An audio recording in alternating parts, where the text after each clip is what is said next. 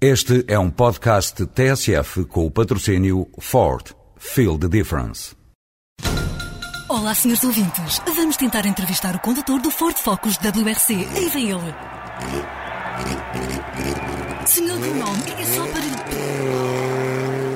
O Ford Focus está imparável. O primeiro no Campeonato Mundial de Construtores de Rallys e o primeiro na estrada. Ford, feel the difference.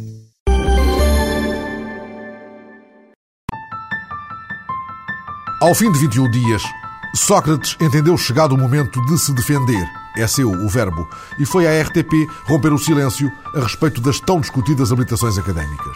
Mostrou documentos, rejeitou insinuações, negou favorecimentos para si ou terceiros, esconjurou fragilidades e fez seu o verso de Horácio: quem teme tempestades acaba a rastejar. Mas a semana passada, enquanto Sócrates geria o silêncio, a tempestade foi enchendo o copo d'água até que Mariano Gago anunciou o encerramento compulsivo da Independente, dada a insustentável degradação pedagógica pela qual responsabilizou os fundadores da universidade. Quanto a Sócrates, o ministro considerou-o um exemplo. Devia-nos a todo encher de regozijo que houvesse pessoas que decidissem voltar à escola.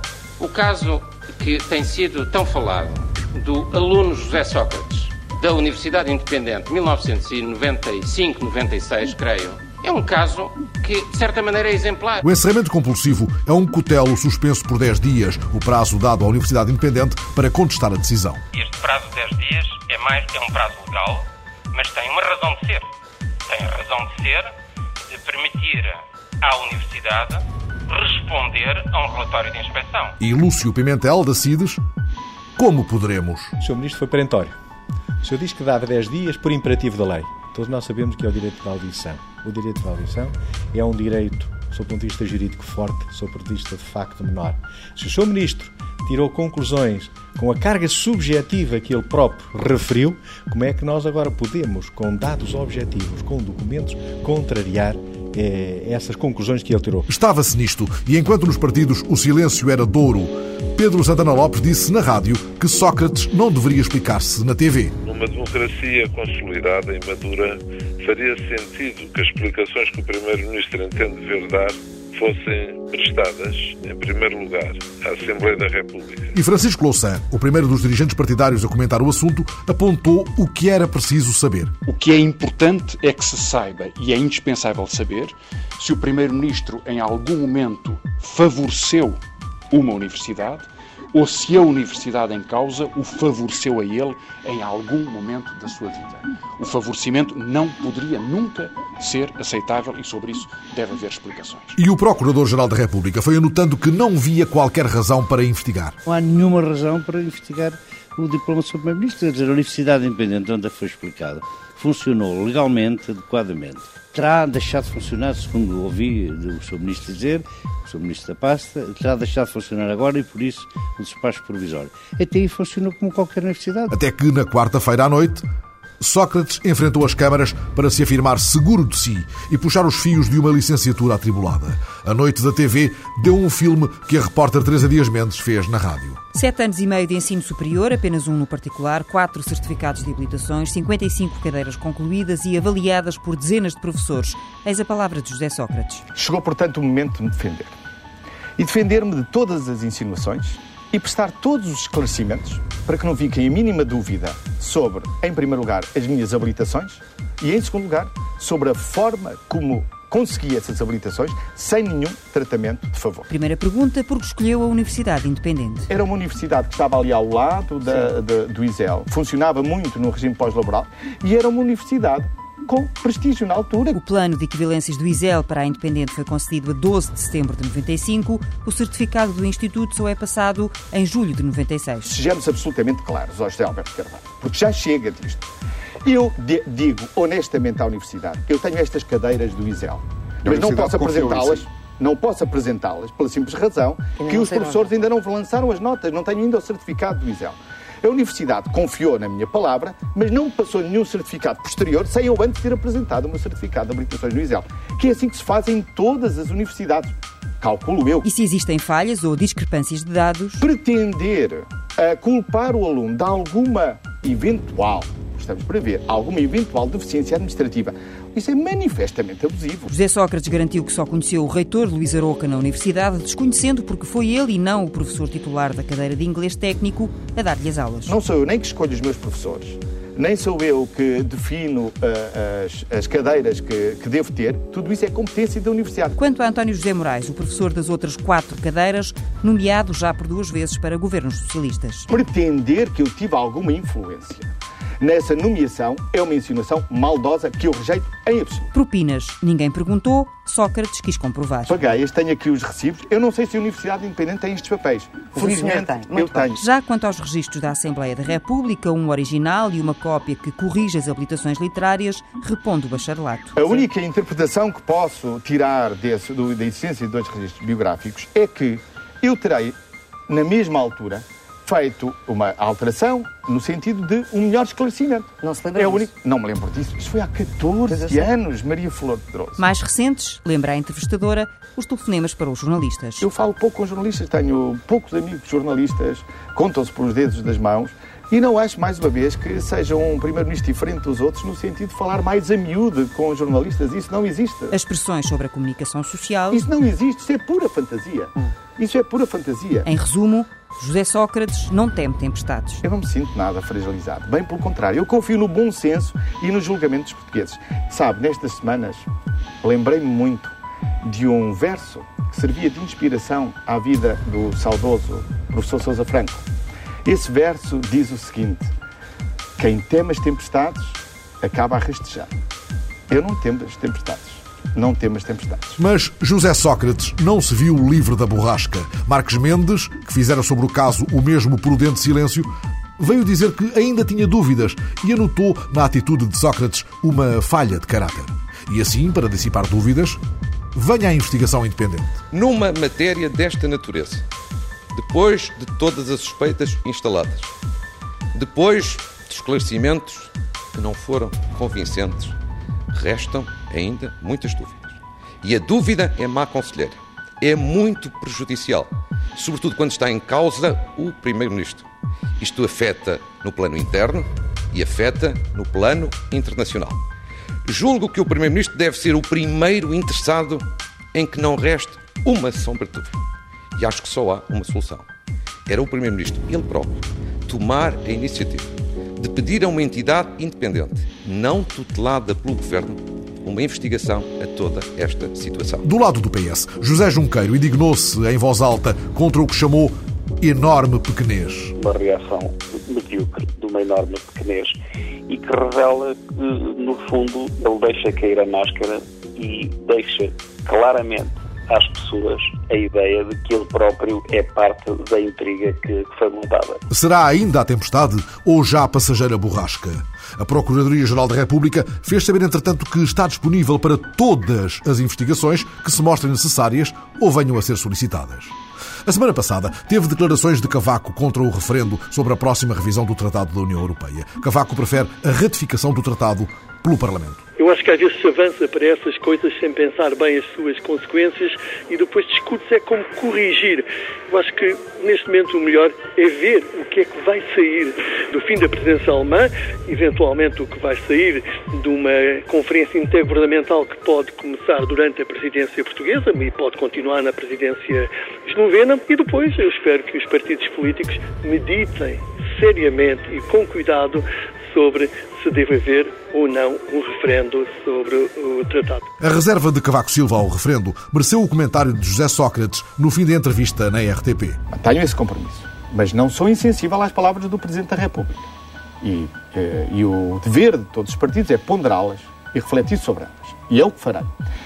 Uh, mas acho que também é cedo para falarmos do processo de ratificação de um tratado que neste momento está a ser discutido na Europa e que é, aliás, uma das prioridades, quer para a presidência alemã, como será uma prioridade para a presidência portuguesa. O Presidente promulgar, entretanto, a lei do aborto, fazendo acompanhar a decisão de uma série de recomendações sobre as quais não se alongou muito em comentários públicos. Na mensagem, eu digo qual é a posição do Presidente da República. E quem a ler com atenção, e espero que os deputados e outros legisladores a leiam com atenção, sabem ou ficarão a saber aquilo que eu quero dizer. Sócrates fez a este respeito um breve rodapé na noite de todos os exames. Naturalmente, todas as palavras do Presidente pesam. Como e por isso, e por uma isso, coisa que o e senhor por- recusava. Não, desculpe. A, a nossa posição está muito definida na lei. A lei entrou em vigor. Ah, e a nossa posição sobre essa matéria é muito clara sobre o aconselhamento. O aconselhamento deve ser a pedido da mulher. É um direito da mulher ser aconselhada.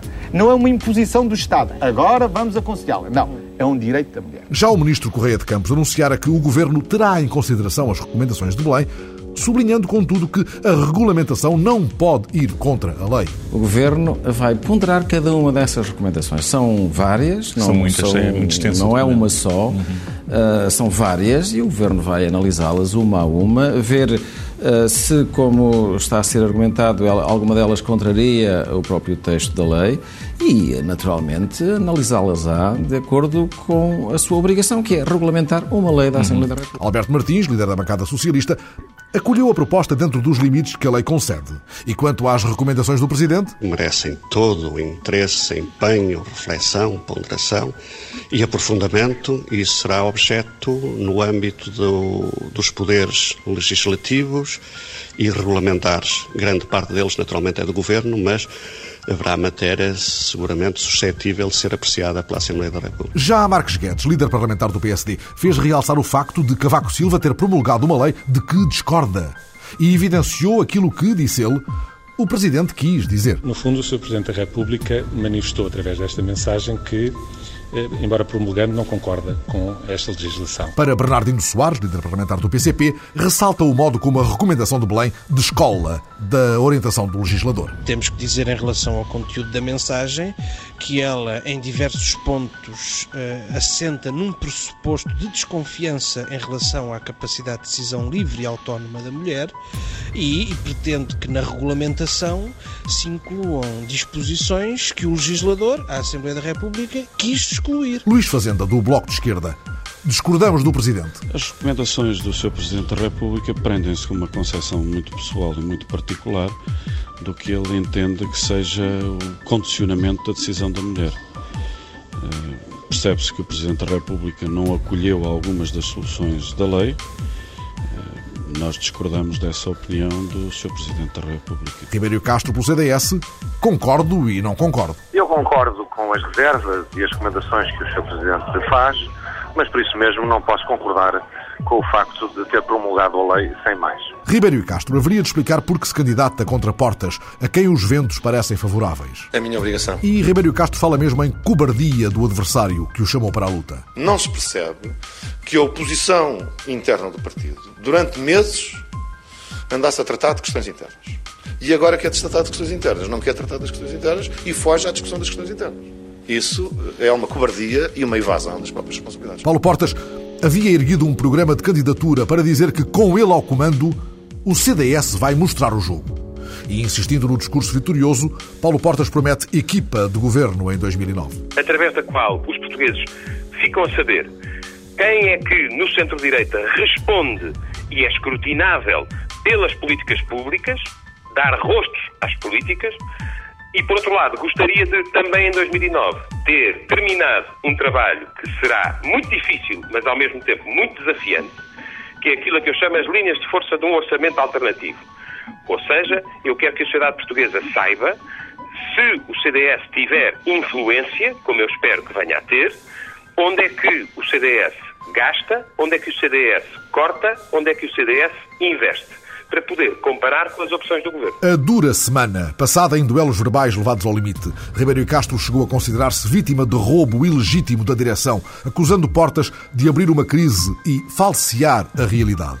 Portas virou-se para fora do partido e deixou na noite do Majestic a recusa de um CDS segunda escolha e um provérbio chinês: cuida do teu sonho porque ele pode tornar-se realidade. Na outra ponta do leque partidário, ao defender a moção que a atual linha dirigente apresentou à convenção do Bloco, Miguel Portas foi olhando em redor, à esquerda. É um apelo muito claro que nós dirigimos a socialistas, a comunistas, a homens e mulheres independentes, ma- mas que se sentem dentro do património dos valores da esquerda, para que tenham a capacidade de connosco entrarem em processos de diálogo e de debate que visam construir o que é que são as plataformas principais de uma alternativa de esquerda aos governos de liberalismo económico que temos tido e, nomeadamente, a este governo que é o que está. A semana teve um ministro a falar sozinho. Jaime Silva viu mais de uma centena de agricultores abandonarem a sala quando se preparava para falar num seminário parlamentar em Porto Alegre. E as câmaras captaram o momento em que, falando aos jornalistas, o ministro da Agricultura foi confrontado com fortes críticas de alguns agricultores, aos quais acabou ele também por virar as costas. Mal vai o ministro que faz a sua política em função de uma manifestaçãozinha em função de meia dúzia de agricultores que viveram sempre privilegiados por todos os ministros até ao fim dos anos 80, 86, 90. Portugal perdeu competitividade. O produto agrícola nacional é isso que esses agricultores deviam responder. Como é que, apesar dos milhões de euros gastos na agricultura, essencialmente nesse setor, hoje dão que o produto agrícola nacional em termos reais é igual ao de 1986. Qualquer pessoa deveria, qualquer pessoa deveria questionar-se. Claro que tiveram a maioria dos apoios. Ora bem. Muito mais alto que Sim, senhora. Aumentou 70% da agricultura nos últimos 20 anos. O Sr. Ministro não pode dizer uma coisa dessas sem dizer tudo aquilo que está por trás. Desculpa lá. Eu estou a dizer Há indicadores que o Sr. Ministro esquece de dizer e não diz. E é grave, isso é gravíssimo, Sr. Ministro. Gravíssimo, que é gravíssimo. Quando o senhor diz, está a chamar. Não, eu muito bem.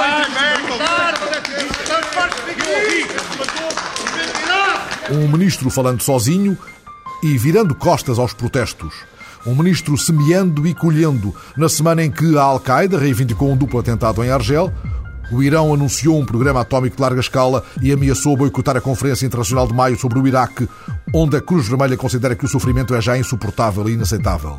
A campanha timorense obriga a segunda volta entre Ramos Horta e Luolo, com todos pedindo recontagem de votos, e em França, de quatro, só dois hão de passar o corredor estreito, ao fundo do qual está a porta larga do Eliseu. E assim foi a semana passada.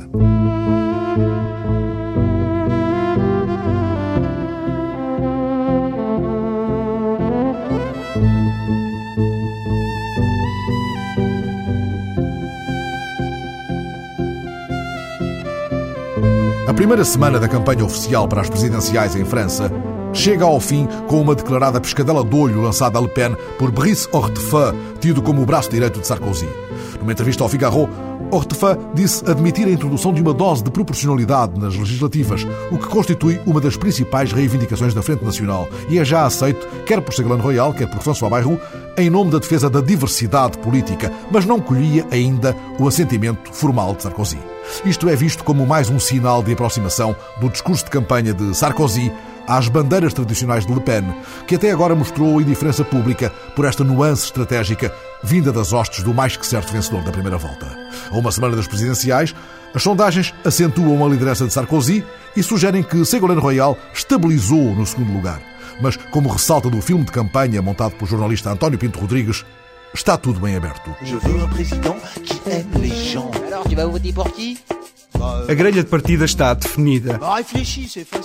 Entre os 12 candidatos, apenas 4 têm realmente hipóteses de chegar à meta. Desde que anunciou que estava na corrida, Nicolas Sarkozy passou em velocidade pela direita para a dianteira nas sondagens. Já Ségolène Royal mantém-se na mesma segunda posição e ainda não fez sinal para ultrapassar pela esquerda o anterior ministro da Administração Interna. A surpresa vem do centro, onde François Bayrou se perfila para obrigar a uma segunda volta. Le Pen volta a partir lá do fundo e está convicto que chega de novo a uma segunda decisão. Juntos, tudo é possível. É o mote da campanha de Nicolas Sarkozy. O candidato da União para um Movimento Popular aposta na ação. Os franceses conhecem a dureza deste ministro do Interior, defensor da ordem, ao tempo dos motins. Mas também conhecem os erros ao lidar com o caos dos subúrbios. Na campanha, substituiu as ameaças por promessas. Je suis venu vous proposer que l'école de vos enfants a França enfrenta uma escalada do desemprego. Para Sarkozy, resolver o trabalho de cada um é solucionar quase toda a crise francesa. Le travail, c'est l'égalité des chances. Sarkozy surge nas sondagens com cerca de 30% das intenções de voto. A passagem à segunda volta está praticamente garantida. Metade dos franceses acredita nisso, mas a traição pode vir do discurso direto. Pode vir de chamar canalha aos filhos dos subúrbios, de dizer que o suicídio dos jovens nasce com eles, que a pedofilia também é inata. Numa França à direita, está ainda mais no extremo o repetente Jean-Marie Le Pen. O líder da Frente Nacional aparece em quarto nas sondagens e a frase de campanha exemplifica bem o quanto é direto. Diz apenas: votem Le Pen. E é assim que o candidato da extrema-direita se atira para nova luta com 78 anos. Que c'est la vérité qui nous rendra libres de prendre les mesures qui s'imposent pour redresser la France. Com um estilo bem conhecido, atira forte e feio. Diz que todos os outros já estiveram no poder e a França está como está.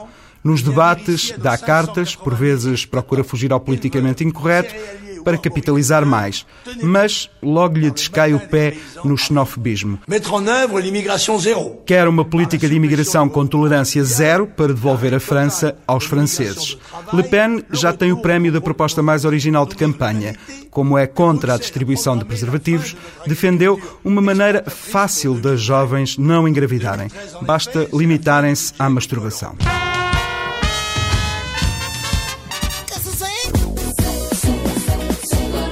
Socialista Ségolène Royal pode tornar-se na primeira mulher presidente. Os cartazes têm uma única frase: França presidente. É uma ideia dupla: a mulher presidente e a França senhora do próprio destino. A France présidente, c'est celle du progrès pour tous et du respect pour chacun. Ségolène Royal apresentou-se aos franceses como mulher e mãe de quatro filhos, com os pés assentes na terra e com o sentido do concreto. Je suis une femme, une mère de famille, de quatre enfants. Uma mulher livre que insiste na experiência que tem de governar. Je suis une femme libre. Politicamente, promete corrigir os excessos do capitalismo, mas muitos duvidam da mistura entre este conservadorismo social e o socialismo à moda antiga, que Ségolène também defende. Gostam da imagem serena e elegante, mas perguntam se ela terá pulso suficiente. Embora as sondagens mostrem que a segunda volta pode ser entre Nicolas Sarkozy e Ségolène Royal, a escolha pode não ser apenas entre esquerda e direita. É culto, é um leitor compulsivo e anti-elitista. François Bayrou é contra o culto do dinheiro e do consumo. Vem da direita, mas apresenta-se ao centro. O antigo ministro da Educação quer unir a França com o lema Todos juntos conseguimos. E nós avons besoin de todo mundo. De toutes les forces de la France. Bayrou é um homem de consensos que afirma ser capaz de apagar o fogo que arde na sociedade. Il y a le doute partout. Il y a le feu, comme on dit. François Bayrou é filho de camponeses e agricultor de sucesso. Pode ser ele a grande surpresa. As sondagens dão-lhe um terceiro lugar em quebra, mas também dizem que, se chegar à segunda volta, será presidente. Os analistas políticos escrevem que está no fio da navalha. De um lado, uma derrota estrondosa, do outro, uma vitória capaz de mudar um país. Contre nous de la tyrannie, l'étendard sanglant élevé, Entretanto, as campanhas prosseguem à conquista de milhões de indecisos. São 18 milhões de eleitores indecisos. Eles justificam, porventura, que o sociólogo Roland Carroll tenha sustentado por estes dias que entramos na era do eleitor zapper, o eleitor zapping. A semana passada, Vera Borges, investigadora do Instituto de Ciências Sociais, viu nas bancas o livro que constitui o eixo da sua tese de doutoramento, O Mundo do Teatro em Portugal. Trata-se de uma nova incursão de grande fôlego da socióloga Vera Borges pelo estado das coisas no teatro, prescrutando as novas dinâmicas de profissionalização, a organização dos grupos enquanto empresas artísticas, a fragilidade e a descontinuidade das suas estruturas de produção, os modos de chegada a uma profissão em acelerada mudança, assente já em novas regras do jogo, novos tempos de trabalho, bem como novas lógicas de programação e financiamento.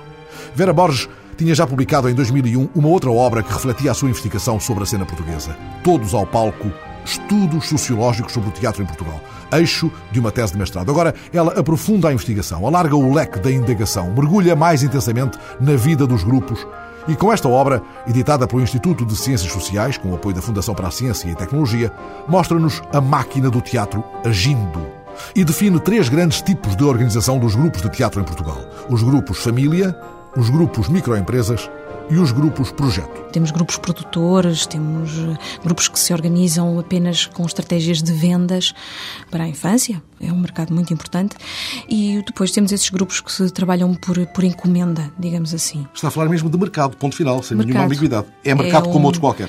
É um mercado eh, artístico que produz bens artísticos, mas é um mercado como os outros, aliás apresenta as mesmas fragilidades, incertezas, as mesmas descontinuidades. Vera Borges foi percebendo que as motivações que cruzam a vida nos grupos não estão centradas no interesse primordial desses mesmos grupos, ao contrário do que acontecia não há muitos anos. Os atores, as atrizes trabalhavam durante muitos anos, 20 a 30 anos precisamente, nos grupos de teatro, envelheciam nos grupos de teatro. Havia atores para um grupo, Portanto, idealmente não- a vida toda. Não circulavam.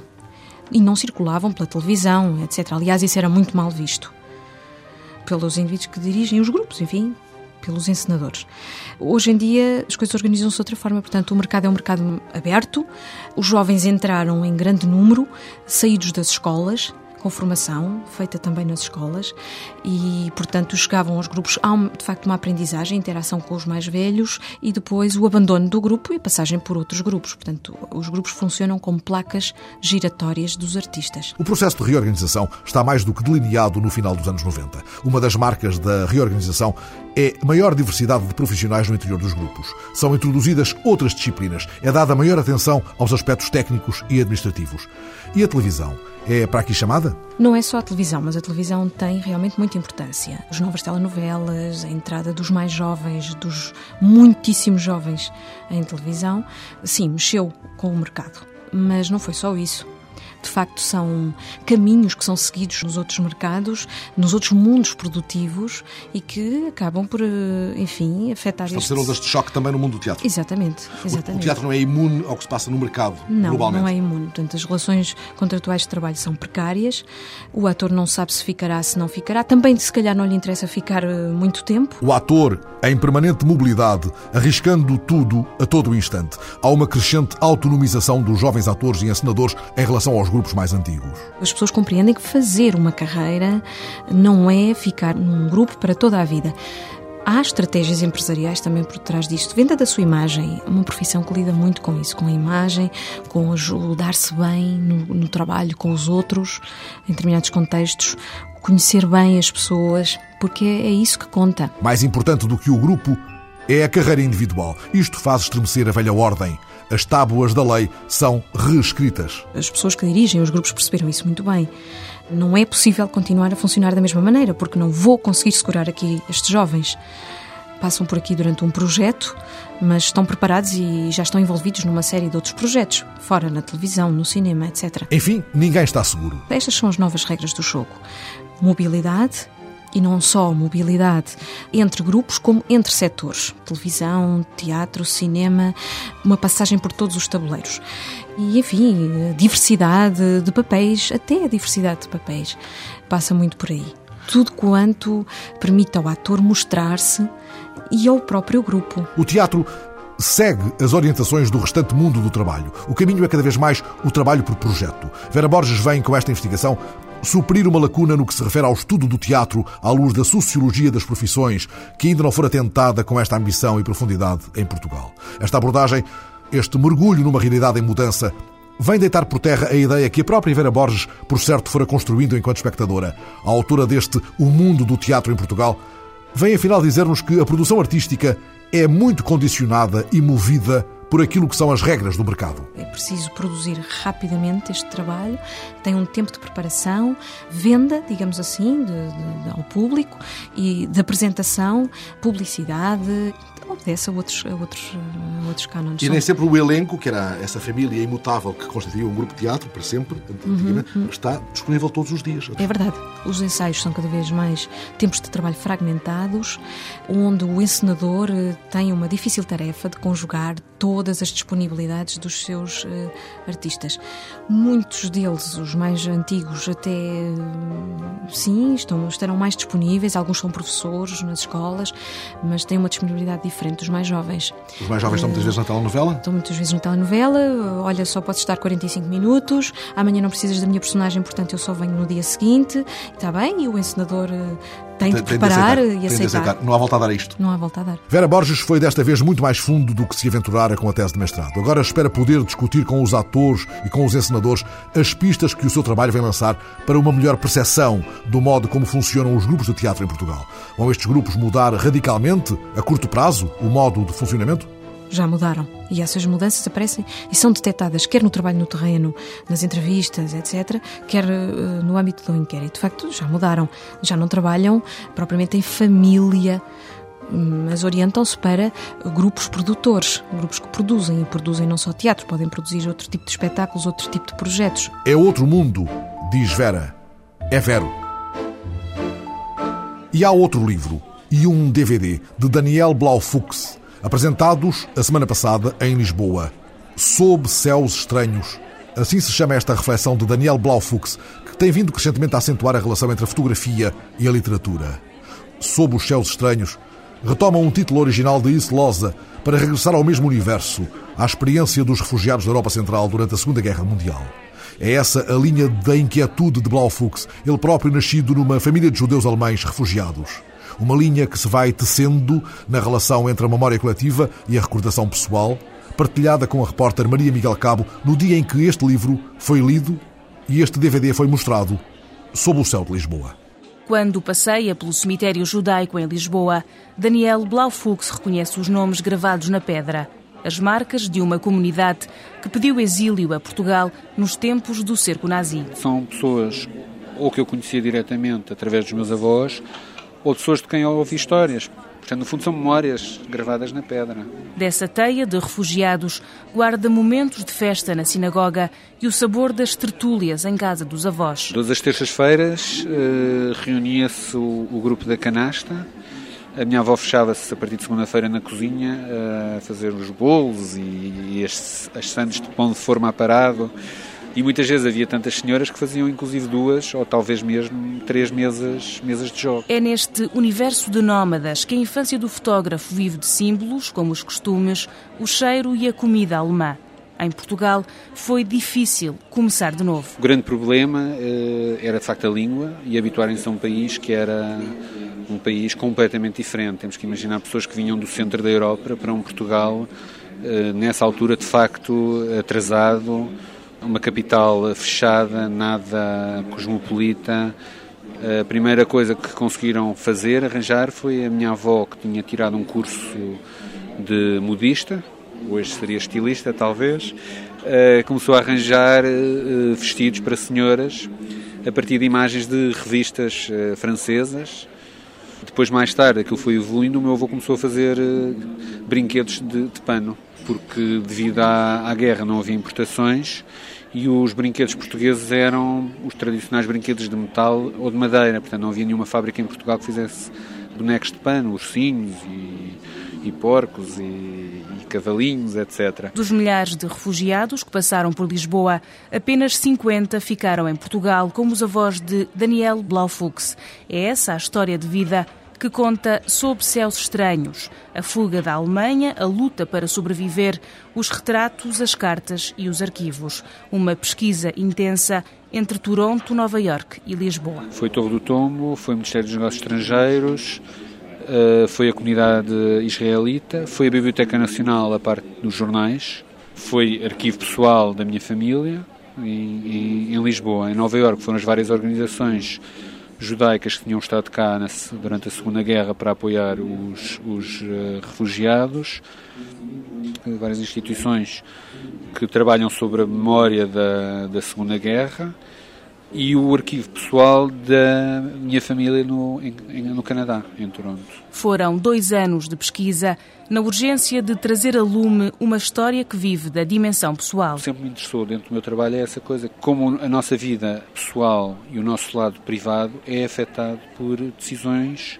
e por acontecimentos públicos. Os meus pais só se encontraram porque alguém pôs os meus avós fora da Alemanha e os meus outros avós tinham fugido da Polónia por razões bastante semelhantes, não é? Portanto, também pode ser uh, acasos uh, afetivos a partir de, da história do mundo. Sob céus estranhos, uma história passada em Lisboa com as limitações de ontem e de hoje. Lisboa foi, um, foi e mesmo hoje em dia é uma cidade que acolhe, mas até certo ponto.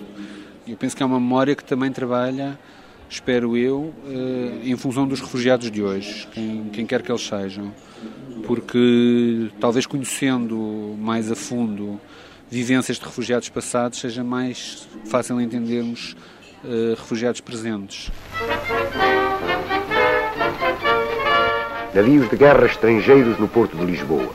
Em subtítulo, apenas uma palavra: Deutschland, Alemanha. Acompanhado por um DVD, o livro de Daniel Blaufux parte de uma história de família para contar uma história do mundo. É essa ideia de que olhamos para cima e os céus não são os céus da nossa terra.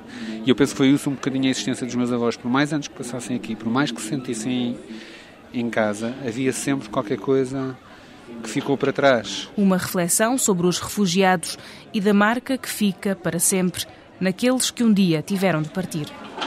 Agora Estou deste lado do ecrã, revendo todas as fotografias e velhas bobines de 8mm e vejo-os todos.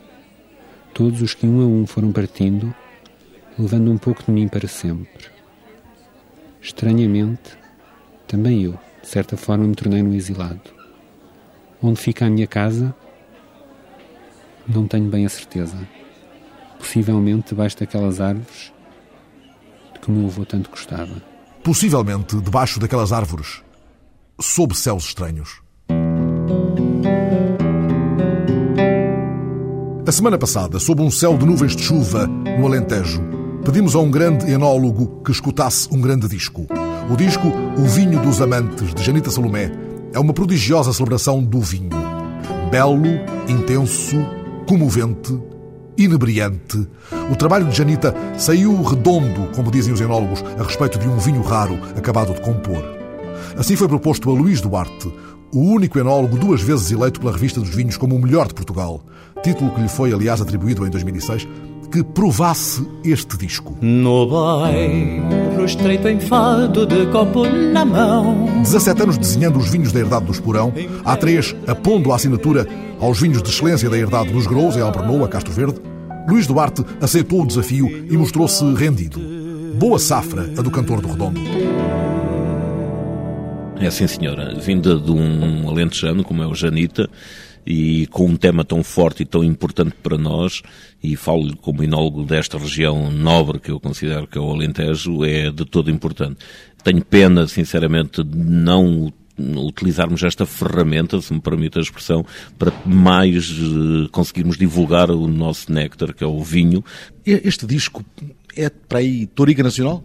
É qualquer coisa de elite, portanto poderemos dizer que é uma toriga porque a toriga é uma casta de elite, então naturalmente que é um vinho, que é um disco de elite e a toriga também é um vinho de elite.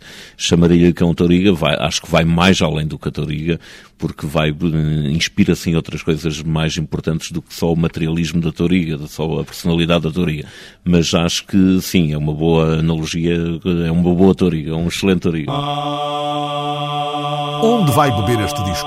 A que fontes? A que castas? Este disco colhe o aroma das maçãs de Zagora, de Carlos Mota de Oliveira. Segue a estrela do vinho que o poeta chinês Li Bai não perde de vista no século VIII d.C. Vai pelas escadinhas do Duque, onde a noite sempre trazia o mote. Folheia a antologia O Vinho e as Rosas, organizada por Jorge Sousa Braga, e dela colhe dois Baudelaire Reserva ergue a taça, a taça da Anacreonte, a taça dourada que ele e a Correia ergue também sobre o acordeão de Vitorino num belo tema, nos lembrando que estamos a passar como o vinho passa. E depois, na ode ao vinho e nas quadras que puxam para o redondo em domingos de vinho feliz. E vai pelo mapa errante de José Jorge Letria, pelos caminhos de Camilo Peçanha, que chama a encher as cabaças antes de nos fazermos à estrada. Este disco, que na dobra do Alentejo sem fim ergo à saúde do enólogo Luís Duarte, é quase sempre macio. Aqui e além, áspero, é certo, nunca vinho corrente. Não é um vinho corrente, não é um vinho simples de se beber, não é um vinho de consumo imediato. Portanto, eu diria que é um vinho que necessita de alguma aprendizagem, necessita de alguma habituação, necessita de alguma. Portanto, não diria é um vinho trabalhado. Ou seja, não é um vinho linear. Não é? Alentejano, claramente, e há um terreno alentejano é, onde ele é caldeado, mas não é um vinho corrente. É um vinho corrente, nota-se perfeitamente que há um trabalho nesse vinho, nota-se perfeitamente que há um início do processo e um fim do processo, há uma investigação muito grande, portanto há um conhecimento muito grande, portanto eu identificaria como um grande vinho, um vinho que passou pelas fases todas, ou seja, não é um vinho corrente de maneira nenhuma, há um trabalho há notável, há um estágio em barricas, das melhores barricas, das melhores tanuarias, com as melhores castas que o Alentejo tem para nos oferecer, com uma investigação muito grande, portanto há um grande trabalho trabalho, há um grande trabalho, gostei muito de ouvir, há um grande trabalho, sim. E o enólogo da Herdade dos Grous faz uma ponte com o tempo de desafios que é este para os vinhos portugueses. Ainda bem que existe alguém como Janita que fez um trabalho como este e só tenho pena talvez de não podermos aproveitar muito mais este trabalho que existe para, juntamente com o nosso esforço, conseguirmos divulgar mais, além fronteiras, o lindo trabalho que temos vindo a fazer nesta região, que é tão nobre como o Alentejo, onde se fazem músicas tão bonitas e onde se fazem néctares como os que temos vindo a fazer também. Imagino Luís Duarte, que a revista de vinhos elegeu como o melhor enólogo de Portugal, à conversa e à bebida com Janita Salomé, na adega de Albernoa, comentando os versos de Libai cantados neste vinho dos amantes. Com três copos conquistamos a felicidade, mais três copos temos o universo na mão. Isto é assim? E depois três copos, naturalmente, eu estudo. Mas havia um tema imenso de conversa, naturalmente, com uma pessoa que tem tanto carinho pelo vinho como eu, com toda a modéstia, naturalmente, que também o tenho e tenho feito por isso, e sempre que há algo em comum, como o vinho, há sempre grandes motivos de conversa. Seria um prazer imenso poder estar com ele nesses minutos e nesses momentos que me refere e gostava imenso de poder estar a provar qualquer vinho que seja, seja do Redondo, seja de Beja, seja de Estremoz, seja de qualquer região do nosso Alentejo. Os vinhos são sempre nobres e fazemos grandes vinhos no Alentejo, cada um com as suas características, como ele retrata também no seu último disco, e com as suas características, com os seus modos, com os seus temas, mas sempre grandes vinhos. O Janita canta que há uma estrela no vinho. Pergunto ao enólogo sofisticado se acredita que os astros interferem no ciclo do vinho. Acredito que sim. Acredito também que há uma estrela do vinho. Acredito também que eu tenho usufruído dessa estrela do vinho. Acredito que sim. Como disse muito bem há bocado, sou um que já foi premiado duas vezes. Acredito que isso deve ser uma estrela que eh, chamamos-lhe do vinho ou de qualquer coisa, mas existe lá a estrela que me tem ajudado nesta batalha grande que tenho conseguido travar. Acredito nisso plenamente. Acredito que existe essa estrela e acredito que hum, existe uma influência bastante grande de toda a natureza e de tudo o que hoje em dia, se calhar com uma tecnologia, com os avanços que a tecnologia nos tem trazido, com conhecimento muito mais específico e não tão empírico como havia no antigamente, mas acredito plenamente que existe eh, uma influência grande da natureza no transporte da seiva, no transporte das plantas, da seiva das plantas, nos momentos ideais de, da apanha da uva, se é lua cheia, se não é lua cheia. Portanto, nesse biodinamismo que podemos chamar-lhe, acredito plenamente nisso. E qual foi, Luís Duarte, a sua melhor composição nesta herdade dos grãos? A mais conhecida, a mais eh, badalada, vamos chamar-lhe assim, foi o primeiro ano que nós lançamos, foi o Reserva 2004. Ganhou o primeiro prémio do Alentejo, portanto, de um concurso que existe da Conferência dos Enófilos do Alentejo, e por outro lado teve um nível de excelência na Revista dos Vinhos, que é talvez a revista que mais consagra o nosso setor. Por outro lado, eu acredito que 2005, que é um vinho que está agora neste momento no mercado, o Reserva também, eh, feito também, ou seja, a composição é também idêntica a 2004, ou seja, um Toriga Nacional, um Cirá e um Aragonês e um Alicante Boucher, desculpe, considero que talvez seja superior ainda mais um ano de vivência com estas pautas, vamos chamar-lhe assim, que até tem semelhanças, a vinha, não é, com os arames. Diria que este 2005 hum, acredito mais nele. E esta grande escolha de Janita Salomé? Acho que é qualquer coisa de muito profundo. Eu há bocadinho comentava e uh, que achei qualquer coisa gregoriano, há uma influência múltipla, ou seja, não é uma coisa muito linear, eu acho que é uma coisa muito complexa, e isto é uma expressão que nós usamos muito nos, nos vinhos. Uh, quando algo não é tão linear e quando algo não é tão simples, eh, existe um artifício que nós enólogos usamos muito que é eh, designá-lo por complexo. Portanto, e eu acho que este, que este disco também é bastante complexo. Portanto, tem, foca muito as raízes, eh, senti isso perfeitamente, tem influências várias, eh, mas resulta em algo muito complexo. Eh, eu acho que era bastante importante divulgá-lo cada vez mais e, e porque que não ligá-lo ao vinho de uma maneira que, naturalmente, ele já pretende, mas de uma maneira que nos possa ajudar a, em conjunto a, a, divulgar uma região, que é o Alentejo. A bebê-lo? E a bebê-lo, naturalmente, o vinho e o disco. Luís Duarte e Janita, todo o Alentejo em fundo, bebendo o vinho dos amantes, seguindo a estrela do vinho. Se ao céu e à terra fosse indiferente, não haveria no céu a estrela do vinho.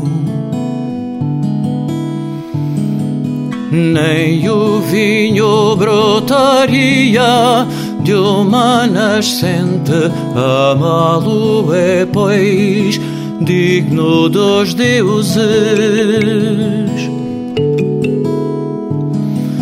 Se ao céu e à terra fosse indiferente, não haveria no céu a estrela do vinho. Nem o vinho brotaria de uma nascente, amá-lo é, pois, digno dos deuses.